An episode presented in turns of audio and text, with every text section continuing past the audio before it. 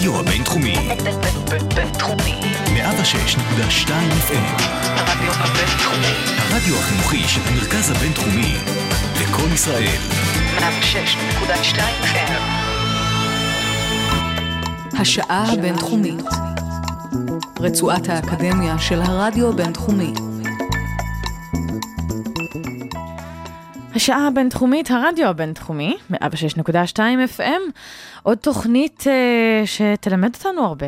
אותי זה תמיד מלמד, אז אני שמחה שאני כאן לעוד שעה. אני גיל מרקוביץ' ואיתי באולפן, נוגה לב ציון נדן, מנכ"לית חברת גרינאי, מומחית בתחום השקעות אחראיות, uh, וגם uh, מלמדת קורס כזה כאן בבית הספר לקיימות במרכז הבינתחומי. שלום לך. שלום, שלום.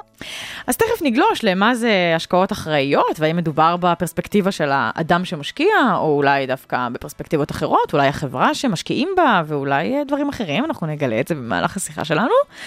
אה, אבל יש לזה קשר ירוק, כפי שכבר אפשר היה להבין מתוך האמירה שאת מלמדת את זה בבית הספר לקיימות. ואני רוצה לשאול אותך, איך בכלל אה, בחרת בתחום הירוק, והחלטת להתמחות בו, והאם בכלל התמחית בו מבחינת uh, לימודים, או שככה מצאת את דרכך דווקא המעשית, הפרקטיקום? אז uh, זה הולך אחורה. Okay. אוקיי. היינו בלונדון, ועשיתי תואר שני במדיניות וכלכלה סביבתית. אוקיי. Okay. Uh, חזרתי ב-2001 לארץ, ואמרו לי, מה למדת? סביבה, כלכלה, מה הקשר?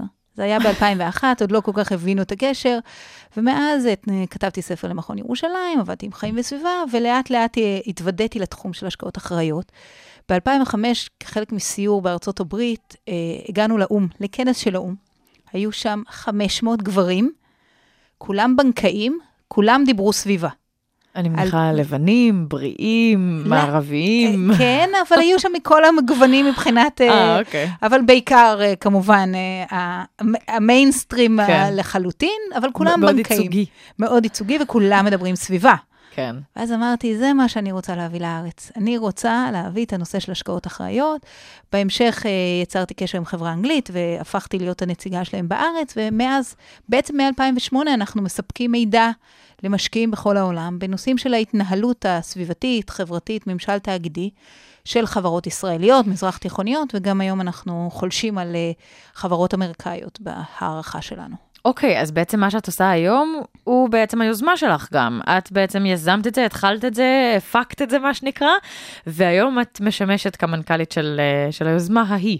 כן, כן, זו יוזמה שקיימת, לא שאני המצאתי אותה, שהבאתי אותה לארץ. כן, אוקיי. אבל היא יוזמה שבעולם היא כבר מיינסטרים. כלומר, בעולם היא כבר הרבה מעבר לאיזשהו משהו קקיוני של מספר משקיעים.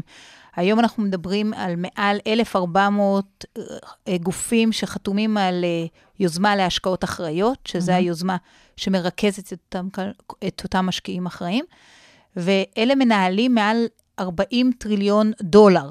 כלומר, מלא, מלא כסף מלא שם. מלא כסף. וכל השמות הגדולים כבר שם. אז... וואו.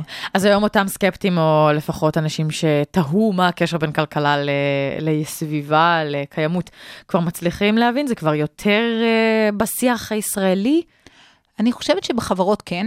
אנחנו רואים היום שינוי, בחברות הגדולות במיוחד, שמבינים שהנושא הסביבתי, חברתי, הוא כחלק אינטגרלי מכל האסטרטגיה של החברה, ואם היא לא, אז הם בבעיה. בואו נגיד, אם אנחנו לא דואגים לעובדים שלנו, אז אנחנו נהיה בבעיה, אם אנחנו לא דואגים לסביבה שלנו, אז אנחנו בבעיה. Mm-hmm. אני חושבת שאנחנו עדיין רחוקים משם בכל תחום ההשקעות. הכסף שלנו לא מנוהל בשום דרך בצורה אחראית, לא מסתכלים על זה, הם לא יודעים מידע, הם לא יודעים, הם לא שואלים שאלות, ולכן כן. אה, שם אנחנו עוד רחוקים עשר שנים אחורה. בחברות אנחנו מתחילים, אה, אנחנו כן אה, איפשהו בבנצ'מרק העולמי. לא מצטיינים, אבל בסדר. אבל uh, בתחום, במשקיעים, ושם אנחנו צריכים לדחוף, אנחנו כציבור, ותכף נדבר על זה, אבל אנחנו, שם אנחנו רחוקים מלהיות קרובים למה שבעולם קורה. כן.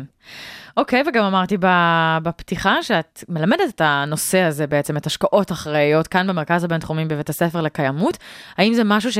גם אם אני רגע עושה השוואה לעולם, גם קורה בעולם, מלמדים את זה באקדמיה, זה דברים שרוצים היום אה, שיהיה בבייסיק של הסטודנטים והסטודנטיות שיוצאים החוצה לשוק העבודה בתחום הזה, בתחום הירוק או בתחום כלכלה? היום באוניברסיטאות הגדולות, במקומות שיש לימודים של מנהל עסקים וקיימות, זה שם.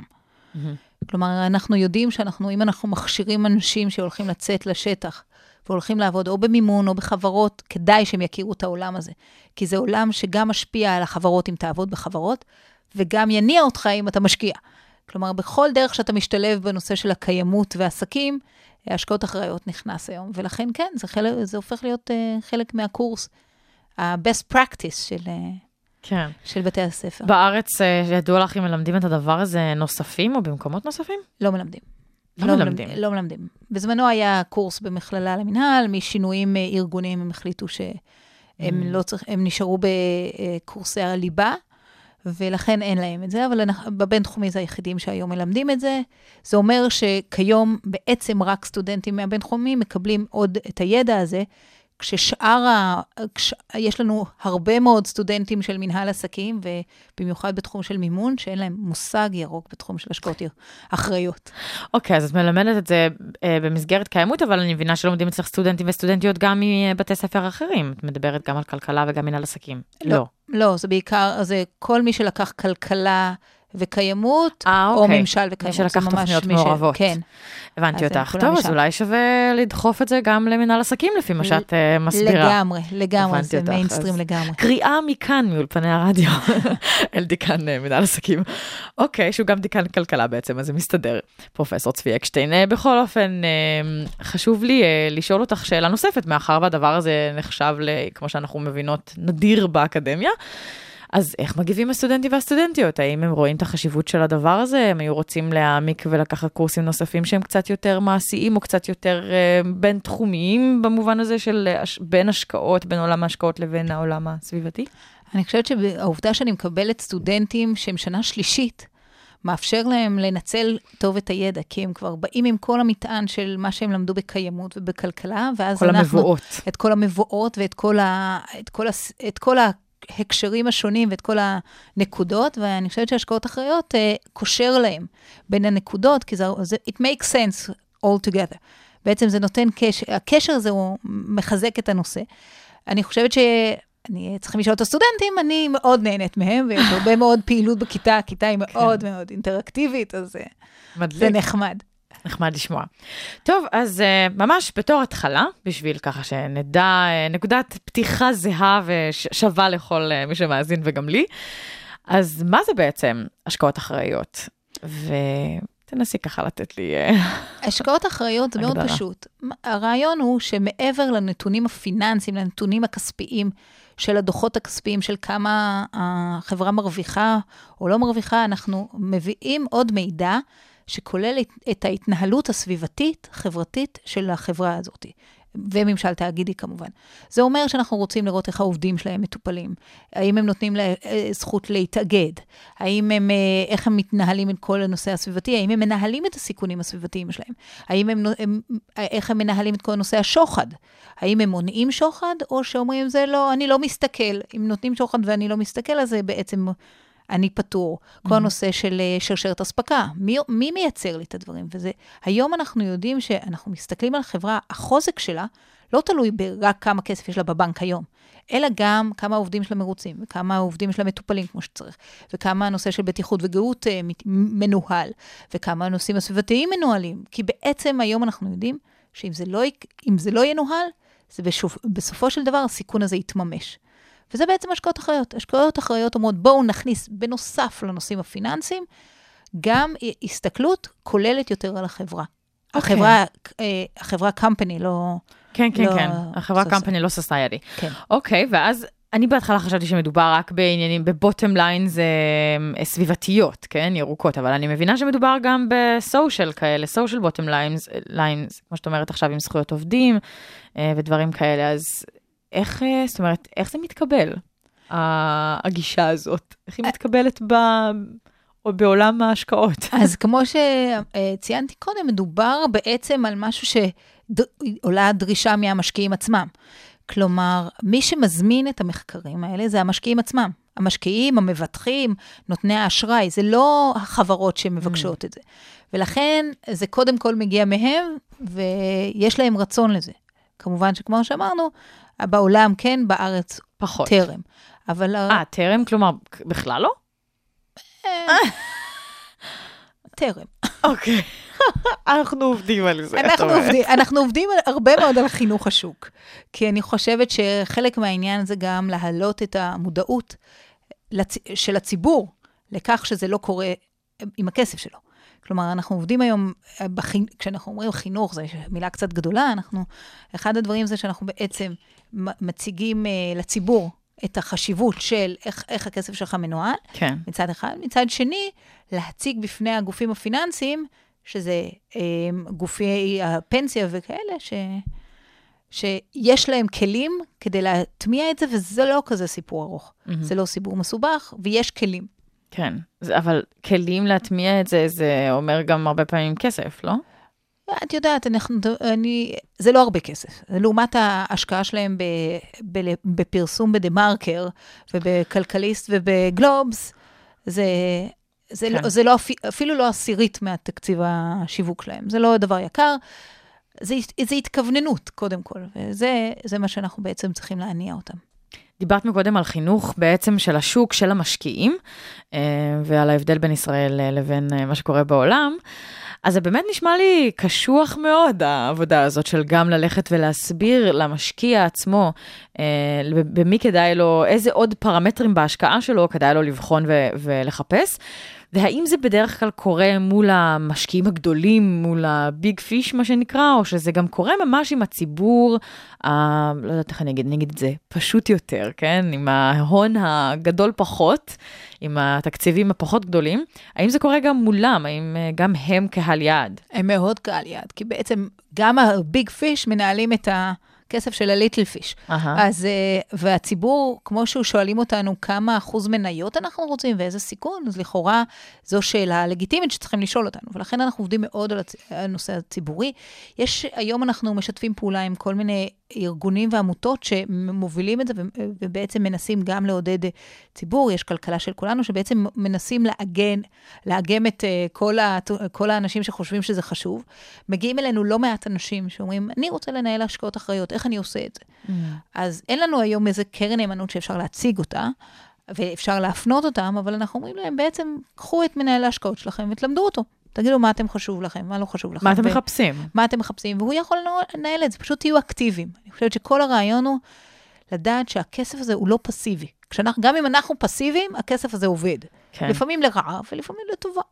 זה מעניין, כי גם אם אנחנו, גם אם את מדריכה אנשים שהם משקיעים ככה מהשורה הקטנה, הליטל פיש, להגיד ל, ל, למי שמייעץ להם את מה לחפש, את בעצם מייצרת אדוות מאוד ברורות. אם אה, עוד אה, סוכן ועוד סוכן ועוד מייעץ ועוד מייעץ מתחילים לשמוע שהמשקיעים שלהם מחפשים את זה, אז הם כבר יחפשו את זה לבד ויתחילו להציע את זה כחלק מהשירות שלהם. זה מה שאנחנו מקווים שיקרה. אבל uh, יש כמה כשלים בשוק הישראלי שמקשים את זה, אבל זה, נפ... זה לאט לאט הציבור, הצ... ככל שהציבור יהיה יותר מודע, וככל שהציבור יראה יותר uh, שזה משהו שחשוב לו, אז הוא, אנחנו נהיה יותר שם. רק חשוב לי לציין, כי אחד הדברים שמדברים עליהם תמיד זה, אבל אני לא רוצה לפגוע בתשואות שלי.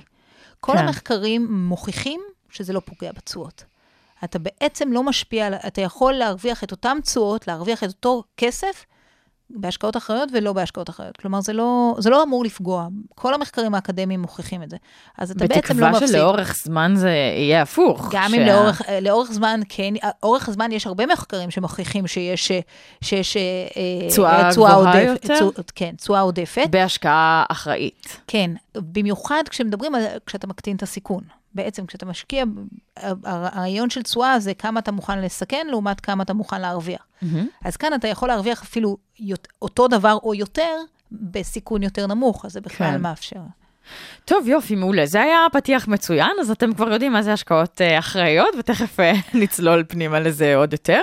אה, גם מבחינת פרקטיקה, מה קורה בעולם, מה קורה בארץ, כבר זרקת כמה פיתיונות מעניינים.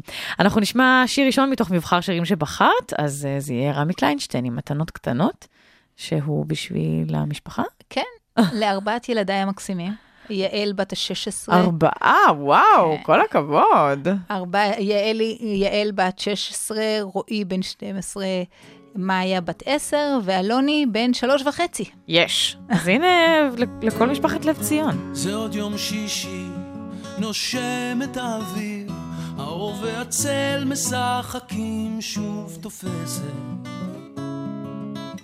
השולחן ערוך, תמונות ילדות על הקיר, שיירות לבנות חוזרות מבית כנסת, והריח הזה ששורט לי את הלב, מתגנב, מתגנב, ופותח דלתות. אל אושר קטן, אל אותו שיר ישן, שעובר אצלנו במשך דורות. מתנות קטנות, מישהו שלח לי מתנות קטנות, רסיסים של כוונה, עיגולים של אמונה, מתנות קטנות, מישהו שלח לי מתנות קטנות, כמו הכוח לקבל את מה שאין, את מה שיש,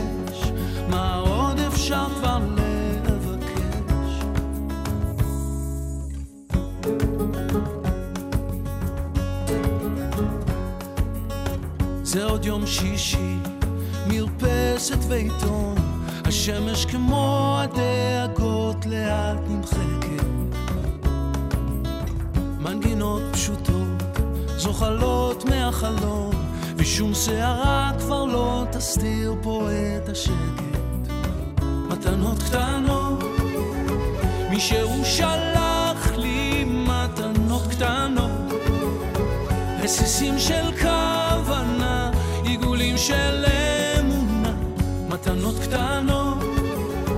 מישהו שלח לי מתנות קטנות, כמו הכוח לקבל את מה שאין, את מה שיש,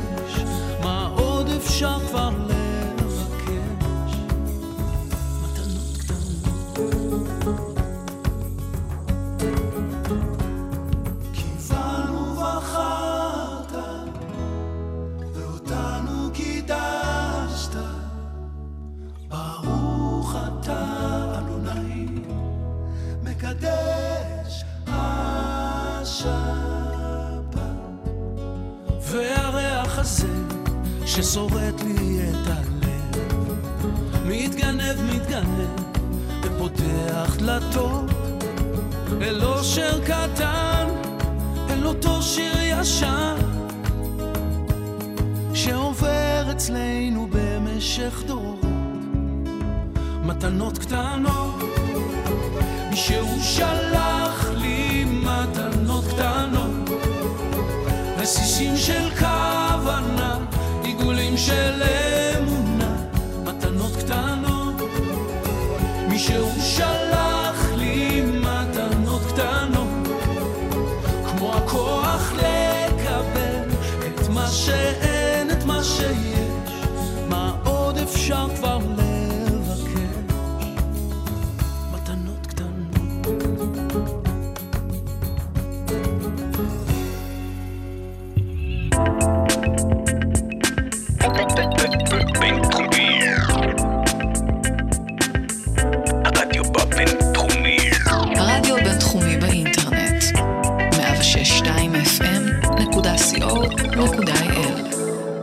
נוגה, אנחנו דילגנו על שאלה שאני רוצה לשאול מתוך עניין אישי.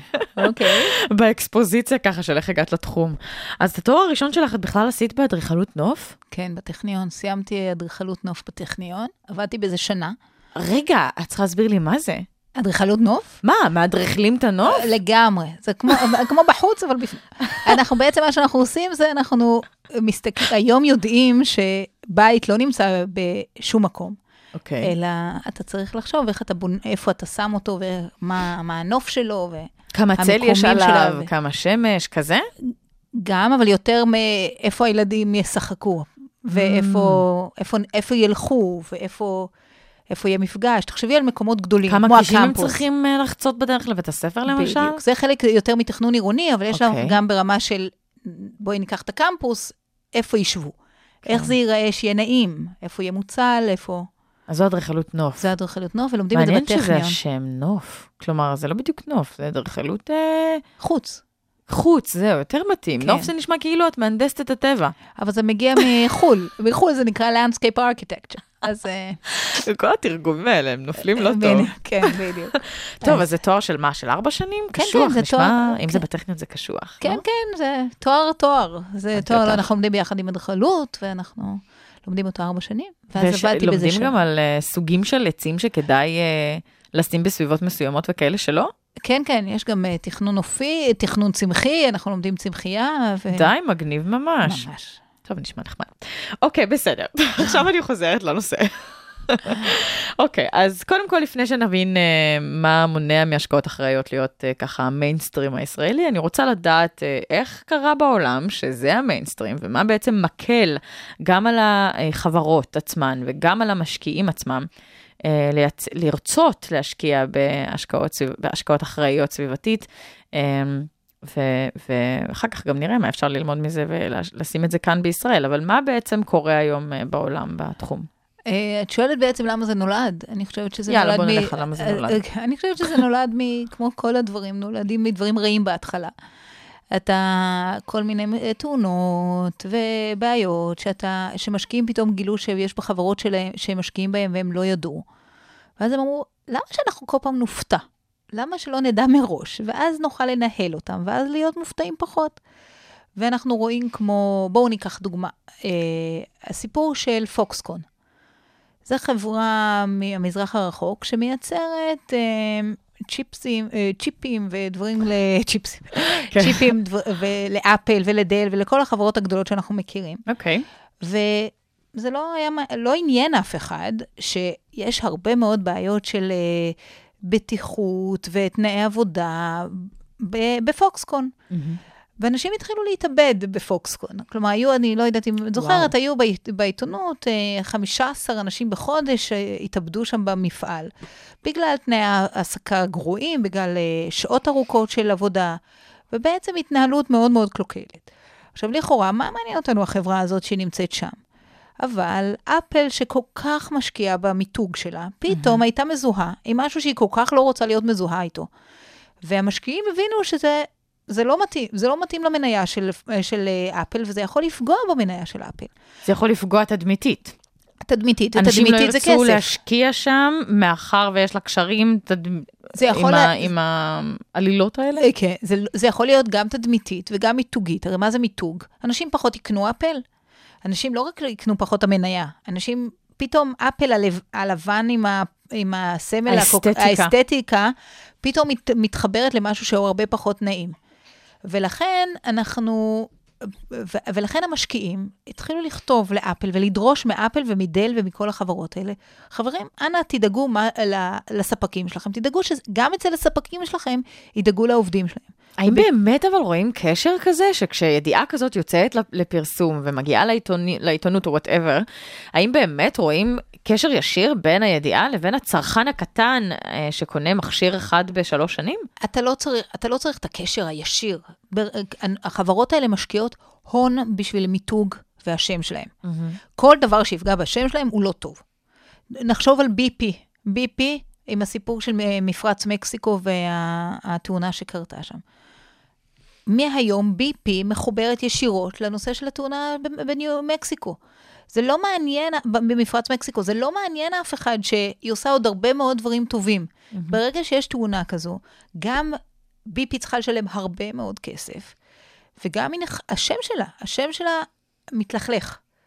ועל השם הזה הם משלמים הרבה מאוד כסף. תחשבו כמה הם משקיעים בשביל פרסום כן. ושיווק. בן רגע הם יכולים uh, ליפול עם זה. עכשיו, uh, חשוב לזכור שהשקעות, uh, כשמנוהלים, uh, כשהנושאים האלה מנוהלים, זה לא אומר שזה אפס לא, תקלות. בוודאי. אבל תמיד לפחות- יש תקלות בדיוק. וטעויות. אבל אוקיי. מנהלים את זה יותר נכון. ו- אבל זה ממש מצריך איזושהי גישה ערכית מראש של המנהלים, נאמר, אה, בחברות הללו. זאת אומרת, אני יכולה מצד אחד לתקוף את זה ולהגיד, טוב, אז החבר'ה שם בחברה בסין שמייצרת את הצ'יפים לאפל, אז היא יכולה אה, לייצר, לא יודעת, סביבת עבודה שיותר קשה להתאבד בה נגיד, אבל עדיין להמשיך, להמשיך אה, להעסיק בצורה מחפירה, כן? זאת אומרת, נורא קשה לי להבין אני- איך אפשר לשלוט בזה, איך אפשר באמת לוודא שבסופו של דבר, כשהאחוז של המתאבדים ירד, זה באמת כי הפחתתי בשעות העבודה שלהם, נתתי להם ארוחה אחת חמה והפסקה וכולי וכולי. ולא כי, את יודעת, הקשיתי, או איימתי, או ייצרתי... אה, איימת להם לא להתאבד? זה לא נראה לי. אבל- איימתי בדרכים אחרות, אני יודעת. אני אני- מניחה אז- גם שהתאבדויות זו לא הבעיה היחידה שאנחנו כן. מדברות עליה. לא, ויותר מזה, אני חושבת שכאן באמת אה, נבדקות החברות. כמה זה באמת חלק מהאסטרטגיה שלה שהיא דואגת לעובדים, וכמה זה... אנחנו נעשה את מה שרק רואים כדי על פני השטח. על פני השטח, כדי שלא, שלא יתפסו אותנו. כן. וההערכות, ש- כשאנחנו עושים הערכות, הכל, האתגר האמיתי שלנו זה לראות כמה זה חלק מהאסטרטגיה. כמה הניהול הזה הוא באמת במיין, במיינסטרים, כמה ההנהלה מודעת אליו, כמה משאבים היא משקיעה בזה, כמה היא דו, באמת דורשת מהספקים שלה שינוהלו כמו שצריך. כלומר, מה שאנחנו בודקים זה את אפל, לא את פוקסקון. אוקיי. אנחנו בוד- בודקים שאפל... באמת ת- מוודא את אה, הדברים האלה, את הדברים חוקרת. האלה. כי אפל היא זאת שמעניינת אותנו.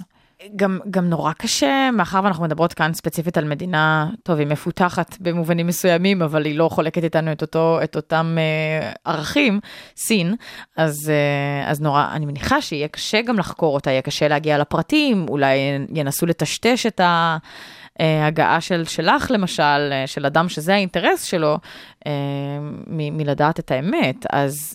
אני לא יודעת גם, האם אפל, יוכ- האם לאפל יש את הכוח לעשות את זה? אפל יש לה את הכוח, כי הכוח זה הכסף. אוקיי. כלומר, אם היא לא תיקח ספק כזה והיא תיקח ספק אחר בגלל תנאי העבודה, אז הכסף מדבר פה.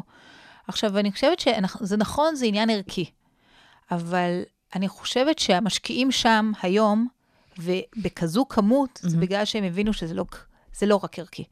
אתה לא צריך להיות אה, מחבק עצים, כמו שקוראים לזה, או מאוד מאוד ערכי, כדי להבין שזה חלק מה, מה-best practice לניהול השקעות. כלומר, מה, היום אנחנו מבינים שנכון, יש בזה בסיס ערכי, אבל בגלל שהנורמות של כולנו הם כאלה, זה, אתה פשוט לא יכול אחרת. אתה לא יכול אחרת כי הציבור לא יקבל את זה. והיום עם התקשורת ועם ה, עם הפייסבוק, הכל מתגלה. כלומר, אם פעם היינו יכולים להגיד, טוב, חברות מסתירות, היום אין שום דבר שנסתר. זהו, היום הערך של שקיפות הוא באמת... הכל, אה, הכל נגלה, ומה ש... גבוה. והרבה פעמים אנחנו מגלים, דווקא מה שהם לא מדברים, זה מה שמוכיח לנו, כשהם לא מנוהלים. כשהם מסתירים. כשהם מסתירים. אז אה, אוקיי, אז זה בעצם גם עונה לי על השאלה של מה מתמרץ? מה מתמרץ חברה להיות אה, חברה ששווה להשקיע בה גם מבחינה סביבתית?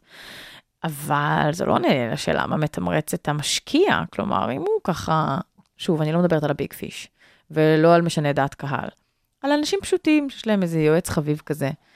איך את מגיעה אליו, איך את משנה אצלו? אם את אומרת שהתשואה לא משתנה אה, בין השקעה חברתית, את אומרת את זה לטובה לחיוב של השקעות אחראיות, אני יודעת, אבל אם התשואה לא משתנה, מה עכשיו אכפת לו?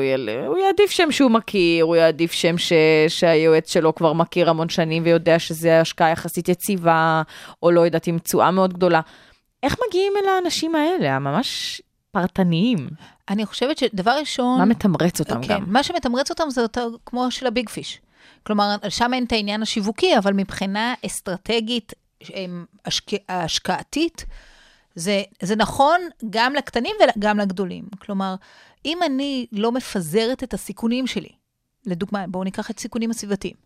אם אני לא מסתכל על הסיכונים הסביבתיים שלי, וכל התיק שלי מנוהל, כל התיק שלי מושקע בחברות מאוד מאוד מזהמות, מאוד מאוד בעייתיות, אז בעצם כמו שאני לא, מפ... אני דואג לפזר את, ש...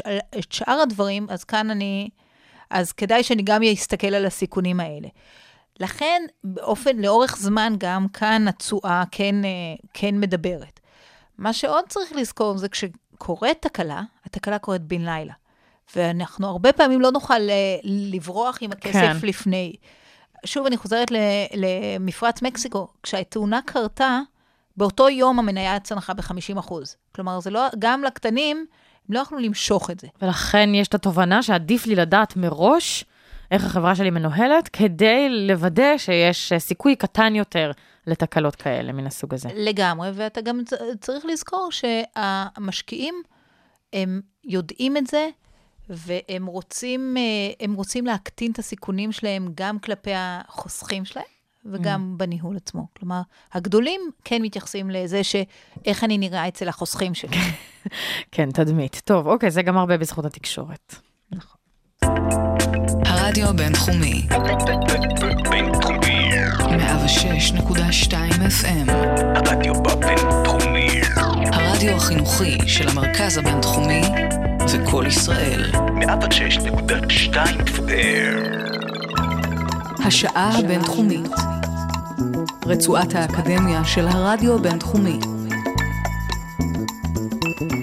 נוגה לב ציון נדן, המנכ"לית של חברת גרינאי, כאן איתי באולפן, אנחנו כבר במחצית השעה ואנחנו הולכות לשמוע שיר שני שבחרת. הפעם זה Where do the children play, קאט סטיבנס, שזה מצחיק, כי בדיוק כששאלתי אותך מה זה אדריכלות נוף, אמרת שזה בין היתר גם לוודא שיש לילדים איפה לשחק, ו- ושזה לא רחוק מדי אולי.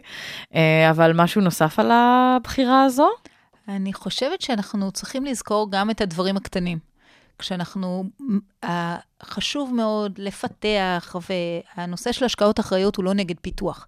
הוא, נגד בני, הוא לא נגד בנייה, הוא לא נגד אה, פיתוח, אה, התפתחות, אבל צריך לזכור גם את הדברים הקטנים, לזכור איפה, אנחנו בסופו של דבר אנשים שצריכים את החיים. אנחנו צריכים את האוויר שלנו, אנחנו צריכים שהילדים יהיה להם מקום בטוח לשחק. וזה, כן. וזה קאט השיר. סטיבנס.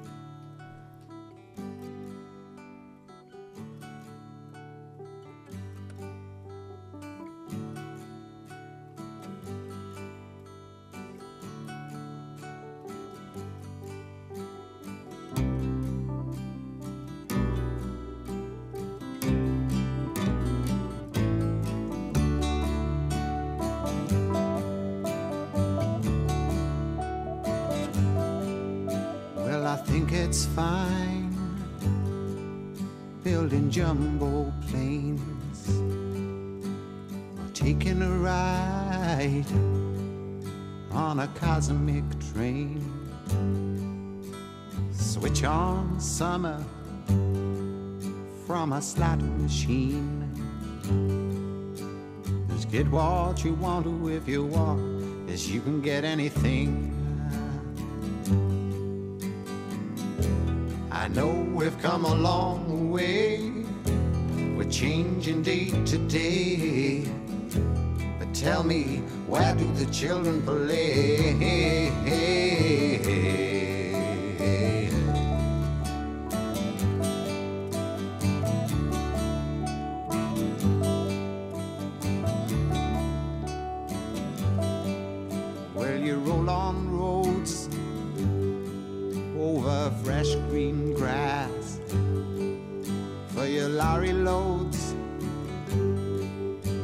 Pumping petrol gas,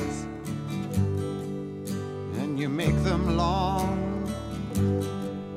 and you make them tough, but they just go on and on, and it seems that you can't get off. Oh, I know we've come a long way. We're changing day to day. Tell me, where do the children play?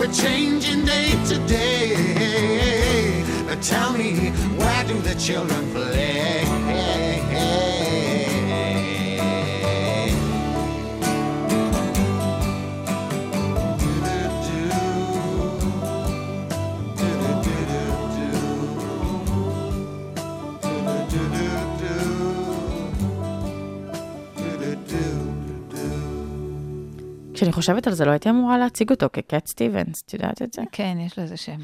איסלאמי חדש. בכל אופן, אני לא יודעת אותו, אז אני מתנצלת בפניך. אה, קאט. כן, בדיוק. אה, אוקיי, אז דיברנו על חו"ל, אנחנו יודעות כבר מה קורה שם. מה, אז בישראל לא קרו טעויות שגרמו לנו להצטרך אה, השקעות אחראיות יותר? כאן הכל זורם סבבה? הכל, אה, לא, יש, אה, יש תקלות, אה, קשה, הן לא תמיד משויכות לאיזושהי חברה ספציפית, Mm. ולא תמיד אפשר לראות את המניה נוס, יורדת לגמרי. בואו נסתכל על קצא"א, עם הסיפור של, עם, ה, עם הזיהום שקרה בדרום. אבל אוקיי. קצא"א היא חברה ממשלתית, שלא ידענו עליה כלום, שאף אחד לכאורה לא משקיע בה. אז אה, הנה, שוב הצלחנו, אה, המשקיעים יצאו, יצאו מזה. אז בואי נבהר כמה דברים לגבי הדוגמה הזאת. קודם כל קצ"א, למה לא שמענו עליה, מה הכוונה כשפתאום הדברים האלה עולים על פני השטח, אז איך אנחנו כן יודעים, זאת השאלה אחת. אז אה, קצא"א, כן שמענו על זה. כלומר, החדשות היו, אה, בדרום היו, אה, אה, היו, החדשות ידעו על זה. כלומר, אוקיי. הצי- גם הציגו את הנזק שזה גרם אה, למדבר ולנחל שזה נשפך אליו. כלומר, דווקא הייתה, הידיעה הייתה שם. אבל הקשר לזה של מה החברה הזאת, מה האחריות של החברה על מה, ש, מה שקרה שם. אבל אה, קצא"א זה דוגמה של חברה שקיבלה איזושהי חסינות וח, אה, וחוסר שקיפות של איך שהיא מנוהלת. בגלל שהיא ממסדית, בגלל שהיא... בגלל כל מיני סיפורים מהעבר שהיא הייתה ביטחונית, והיא היא עסקה, והיא סחרה עם כל מיני מדינות שלא רצו לדבר עליה, עליהם, אז זה, זה איפשהו היה בשושו. יש עליה סיווג גבוה. יש לזה סיווג גבוה, ולכן הם בעצם, אה, השקיפות הזו לא עזרה להם. אוקיי. וזה כן מביא את העניין, מחזיר אותנו לנושא הקודם, שבעצם השקיפות הזו מטהרת. כשחברה אמורה להגיד ולהראות איך היא מתנהלת, היא מנהלת את זה יותר טוב. וקצא"א היא דוגמה הפוכה, שכשחברה מקבלת אה, אפשרות לא לדווח על כלום, והיו היו תקלות גם לפני, פשוט פחות חמורות, ולכן לא, זה לא הגיע לעיתונות. אבל חברה שעוד ועוד, כל פעם מחדש, מקבלת, אה, אה, בעצם עושה טעויות, אבל אף אחד לא יודע על זה, לא באמת מעודד להשקיע, לא מעודד לשפר. כן. עוד דבר שאמרת זה שלכאורה אף אחד לא משקיע בה, נכון? אז תסבירי לי. אבל כולנו משקיעים בה. אז תסבירי. אנחנו כמדינה, אנחנו, אני חושבת שאנחנו, כמשקיעים, אנחנו צריכים לדבר על משקיעים אקטיביים, שאנחנו קונים מניות של חברה זו או אחרת. אנחנו כמשקיעים בודדים, שאנחנו לא יודעים אפילו איפה מושקע הכסף שלנו, אבל אם יש לנו קרן פנסיה, זה, הכסף שלנו מושקע שם, כן. ואנחנו מושקעים כמשלמי מיסים. כלומר, אה, החברות, החברות ממשלתיות הן חברות שאמורות לתת את הדיבידנד למדינה, ואם הן לא נותנות, אז uh, כולנו מופסדים. כלומר, אני חושבת שאנחנו אחראים גם על אותן חברות, כי אנחנו מפסידים כש, כשהן לא מתנהלות כמו שצריך. לכן בעצם אף אחד לא יכול לצאת מה... אה, אף אחד לא יכול להגיד, אבל זה לא, אבל זה לא קשור אליכם, כי הכל קשור אלינו. כמובן שכחברה, אנחנו, כחברה, כסוסייטי, אנחנו משלמים את המחיר. מהמם. כי המים שלנו מזדהמים, אה, אה, אתרי הנוף, אה, הנוף אה, מתקלקלים נפגעים מזה. ונפגעים, אז... אז אנחנו אם אני רוצה. לחשוב על דרך שבה, למשל גרין איי, תכף אולי תסבירי לי קצת מה, ככה בתוך הפרקטיקה אולי מה אתם עושים, אבל מבחינת, אני, אני מצליחה לחשוב על שני ערוצים, כן? שזה הערוץ החינוכי וזה הערוץ של הרגולציה. אז איך אנחנו יכולות אה, להשפיע דרכם, או מה את היית ממליצה, והאם גם יש לובי אה, שמתעסק ברגולציה הזאת? אז הלובי הוא בעיקר של, של מגמה ירוקה ושל החבר'ה צעירים שמבינים שהכסף לא מנוהל נכון. אז יש הרבה תסיסה, תסיסה ב, שמגיעה בוטום אפ, מלמטה למעלה. אז אה, כן מתחילה להיות יותר ויותר מודעות, אה, מתחילים לכתוב על זה, מתחילים לקרוא על זה יותר, וזה הרבה עבודה שאנחנו עושים. כלומר, בואו נסביר, בואו נדאג שהשיח יהיה של איפה הכסף שלנו מנוהל, וכמה, מי אחראי. מי אחראי כשקורית אה, תקלה, ו- ואיך אנחנו... ואיך אנחנו קשורים לזה. אז זה מהכיוון הציבורי. אז רגולציה זה רק שקיפות. אבל, אבל מצד שני, אנחנו גם מקדמים את כל הנושא של רגולציה ביחס למשקיעים. אוקיי. ששם, מה שקרה בעולם, בשנת 2000 חוקק חוק באנגליה, שבעצם הוביל לכל ההטמעה של השקעות אחראיות, שנקרא, שבעצם מדבר על או גלה. מה שהוא אומר זה בואו, אל תגיד, אנחנו לא אומרים לכם איך להשקיע, אנחנו לא אומרים לכם שאתם חייבים כלום, אבל בואו תספרו לחוסכים שלכם האם אתם מכניסים את הפרמטרים הסביבתיים-חברתיים בתוך תהליך קבלת ההחלטות. לא עשיתם, בסדר, רק תגידו.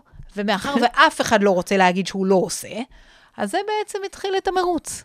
כן. וזה מה שאנחנו מנסים בארץ לה- להוביל, כלומר, כן לקדם את הרגולציה של אמץ או גלה.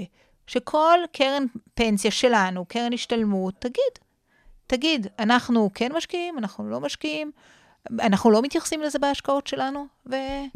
ואז אנחנו כבר נוכל לעשות את ההחלטה. כן. אבל כרגע אנחנו לא יודעים. אנחנו לא יודעים, ואנחנו יודעים שאין אין מספיק אה, היצע בנושא.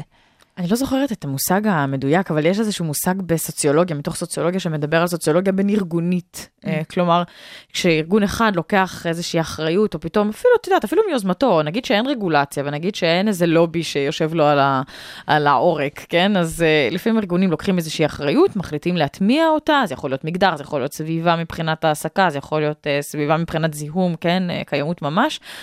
ורואים שכשהדבר הזה נקלט היטב, ואם הוא ארגון חזק, שמצליח גם למתג את עצמו כהרבה יותר טוב כעת בגלל השינוי הזה, או בזכות השינוי הזה, רואים איך זה ממש מייצר אדוות מהירות מאוד בארגונים האחרים שלא רוצים להיתפס מאחור, ויש לזה ממש אה, השפעה ידועה גם מחקרית, כלומר אמפירית זה ממש עובד. הדוגמה מצוינת זה מעלה. דירוג מעלה, זה דירוג של אחריות תאגידית של חברות. אנחנו רואים משנה לשנה כמה חברות מתאמצות לעמוד ב, במה שהקולגות, הקולגות עושות, והם, כל הח... ו, ובאמת אנחנו רואים שחברות משתפרות, כלומר, אנחנו רואים את השינוי הזה. אפשר לראות גם בבנקים. הבנקים, אה, אני לא זוכרת איזה בנק התחיל את זה, עם כל הנושא של דוח אחריות תאגידית, כן. ופתאום כל הבנקים עשו אותם. אז איזה כל- פרמטרים. ארגון מעלה למשל אה, יכולה לבדוק כדי לדעת שאנחנו אה, חברה שמתנהלת נכון, אה, או אחראית לפחות? אז ארגון מעלה פועל כל השנה בתחום של אחריות תאגידית והעלאת השיח בין החברות ודיונים בשאלות הקשות, ופעם בשנה הם מפרסמים דירוג. הדירוג התפרסם, מתפרסם, מתפרסם אה, בדיוק ביוני, ומדבר, ו, ובו בעצם חברות מדוו, מ- עונות על שאלות, ואנחנו מדרגים אותם על פי השאלות בכל התחומים, ובסופו של דבר יש דירוג בין אה, פלטינום אה, לזהב, לכסף, וכל החברות רוצות להיות בפלטינום, אז הן עושות מאמץ. והן עושות מאמץ לא רק כדי לענות יפה על השאלון, כן. אלא השאלון הוא איזשהו אינדיקטור למה שבאמת עושים, ואנחנו באמת רואים שהחברות הישראליות משתפרות בזכות זה. ייי. אז... אה, בשורה טובה. בשורה טובה. אז לאור מה שאת אומרת, אה, נגיד שהפרמטרים של מה זה פלטינום, מה זה זהב, מה זה אה, כסף וכולי, נקבעים גם לפי, אני מניחה, איזה שהם שיקולים של באמת יכולת אה, להטמיע את השינויים. השאלה שלי זה, הרי יש הרבה הבדל בין חוק לאתיקה, כלומר החוק בעוד החוק אומר לנו מה לא לעשות ומה המינימום שצריך לעמוד בו, האתיקה אומרת לאן צריך לשאוף, ומה המקסימום שהיינו רוצים, אה, רוצות להגיע. בתור חברה או גם בתור משקיע וכולי.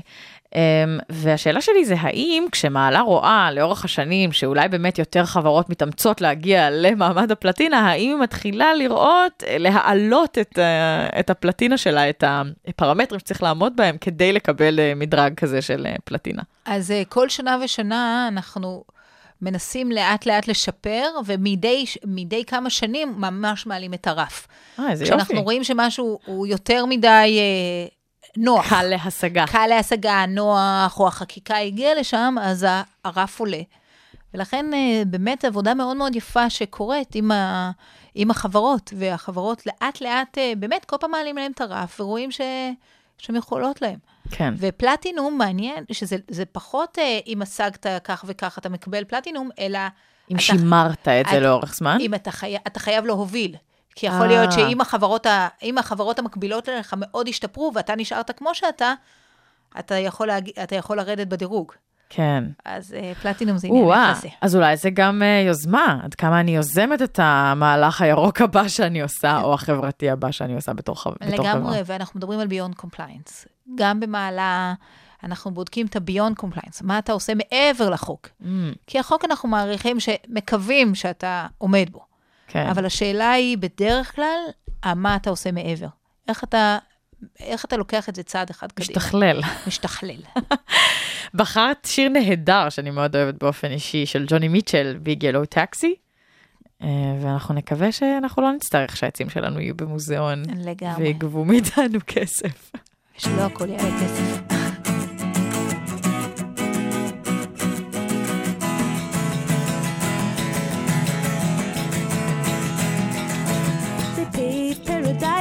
Put up a parking lot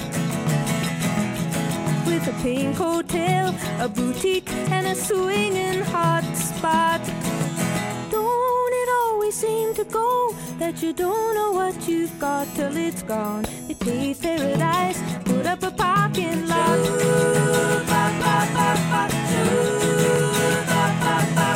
They took all the trees, put them in a tree museum. They charged the people a dollar and a half just to see them.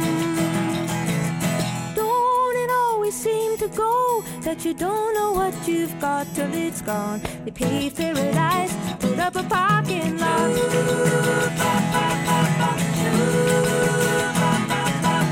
Hey, farmer, farmer, put away the DDT now. Give me spots on my apples, or leave me the birds and the bees.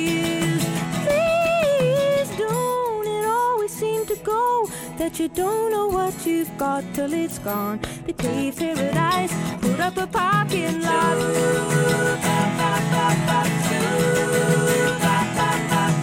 Late last night, I heard the screen door slam. And a big yellow taxi took away my old man.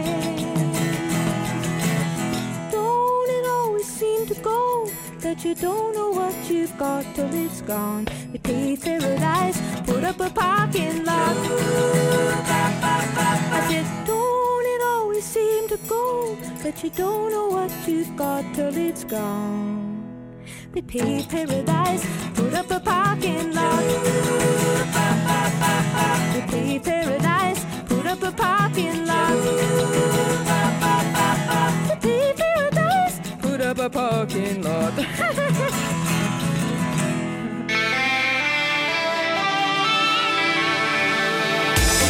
הרדיו הבינתחומי, בינתחומי. 106.2 FM, 106.2 FM. ג'וני מיטשל, האהובה מאוד והמוכשרת, שלצערי כבר לא מרגישה טוב הרבה זמן. אה, אז אה, נקווה שהיא תהיה בסדר. כדי שנוכל אה, להבין קצת יותר בצורה קונקרטית, מעשית, אולי פחות תיאורטית במה מדובר, כאן דוגמה מישראל, קרתה לא מזמן, ומדובר בבזן, נכון? אני אומרת נכון. אה, אז אה, בואי תתני לי דוגמה לבכלל מה קרה, ו...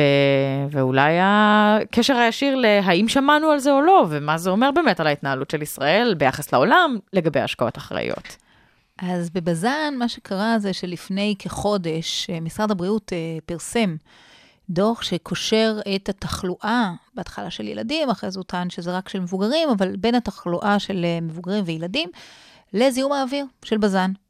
ובעקבות ה... בעקבות הדבר, בעקבות הפרסום הזה, המניה של אה, בז"ן אה, צנחה ב-8%.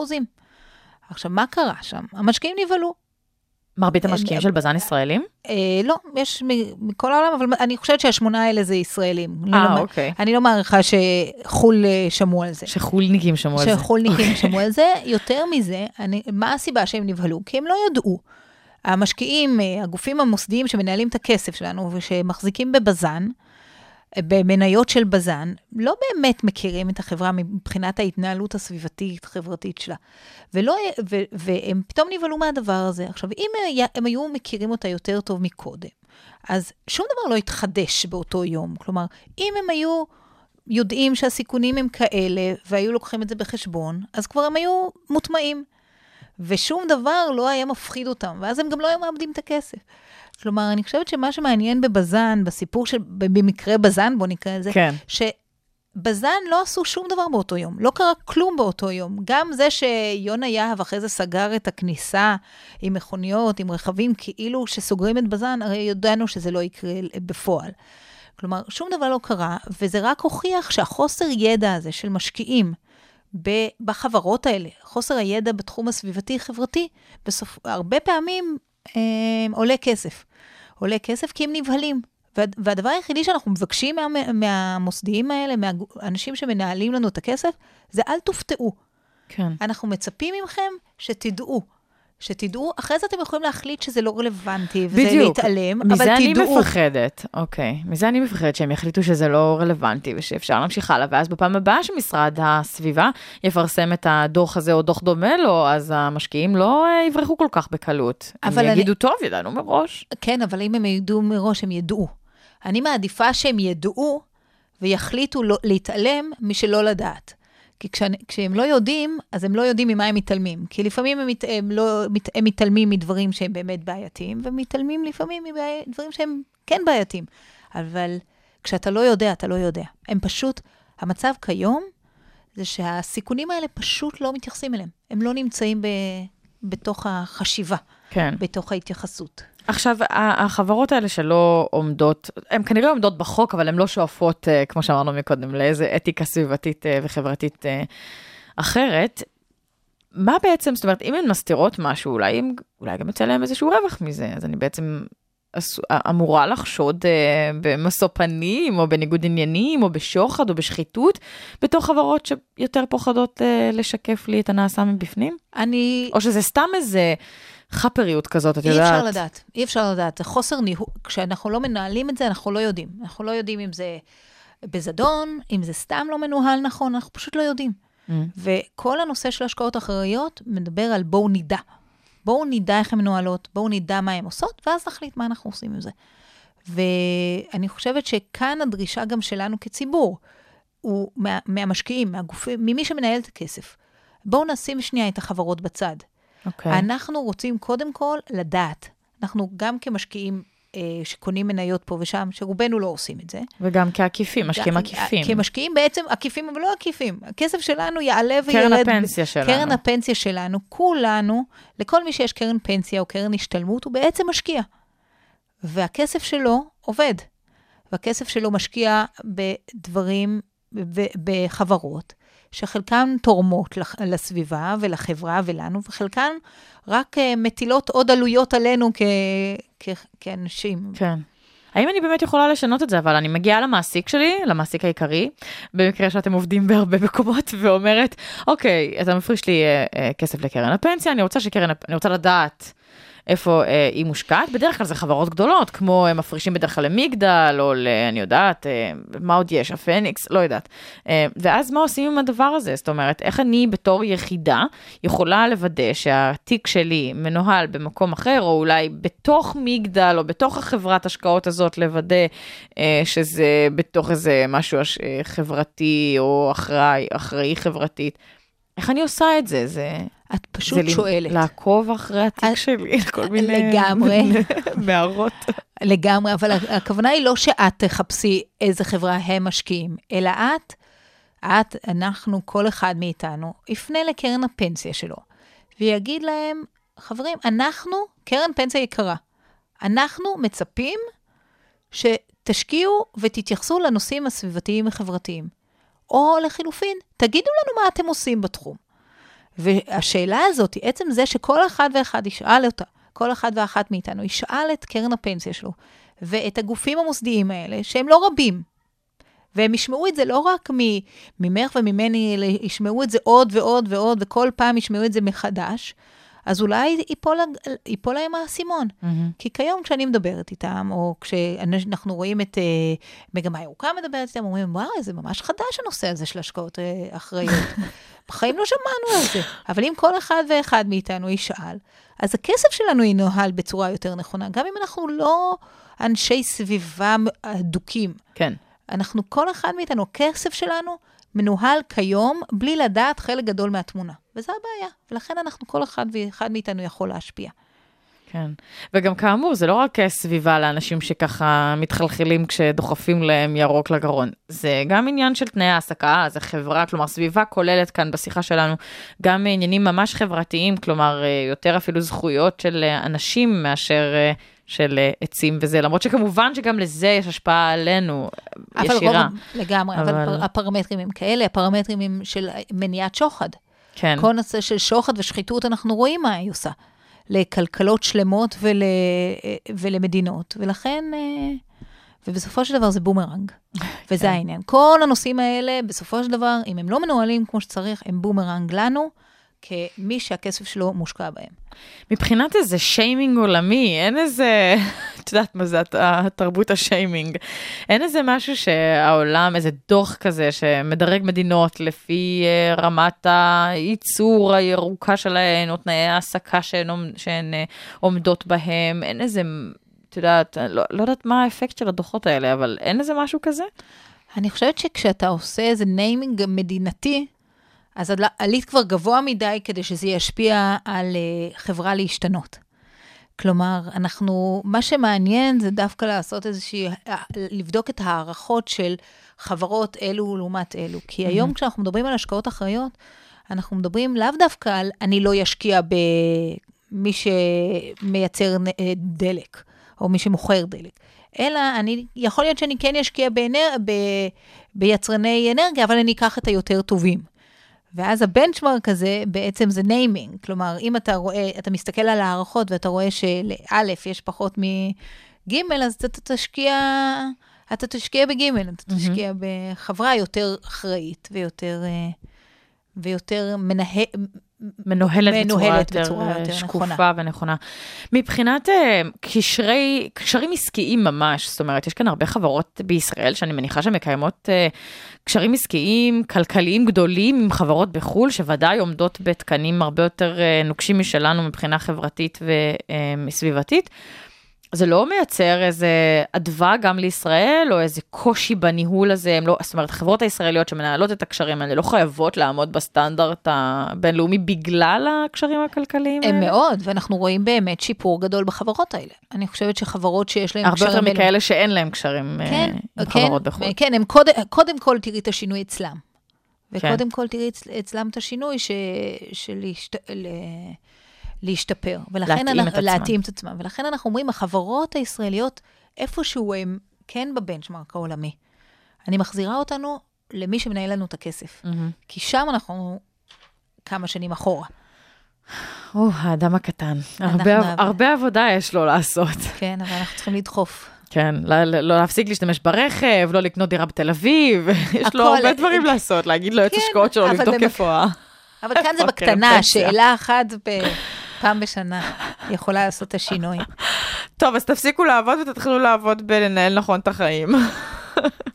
אוקיי, נוגה לב ציון עדן, אני ממש מודה לך על השעה האחרונה, על השירים, על הידע, על הניסיון העסקי שאת מביאה איתך, וזה נפלא. את מנכ"לית חברת גרינאי, מומחית בתחום השקעות אחראיות, שכבר הסברנו מה זה הרבה, אה, ומלמדת את הקורס הזה, השקעות אה, אחראיות כאן במרכז הבינתחומי. אה, אז שוב תודה, אנחנו נסיים עם שיר אופטימי. תודה. שבחרת לסיום. לגמרי. יוני רכטר עם אה, שיר נבואי קוסמי עליז, אני גיל מרקוביץ', אתם על הרדיו הבינתחומי 106.2 FM, ותמשיכו להאזין לנו, הרצועה האקדמית להתראות. כמו עמוד ענן,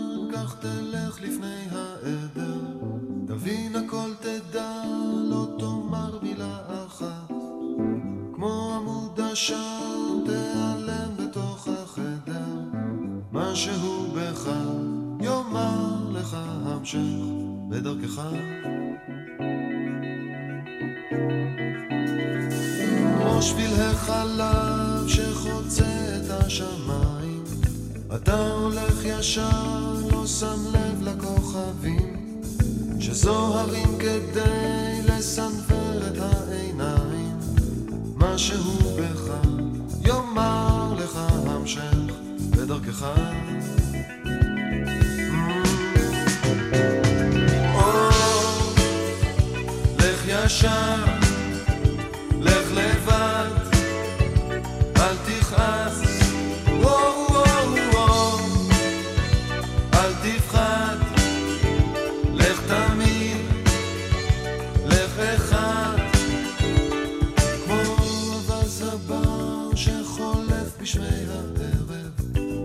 טס בראש החץ לא נרתע מן המרחק האינסטינקט מראה ובורא לו את הדרך משהו בך יאמר לך המשך בדרכך.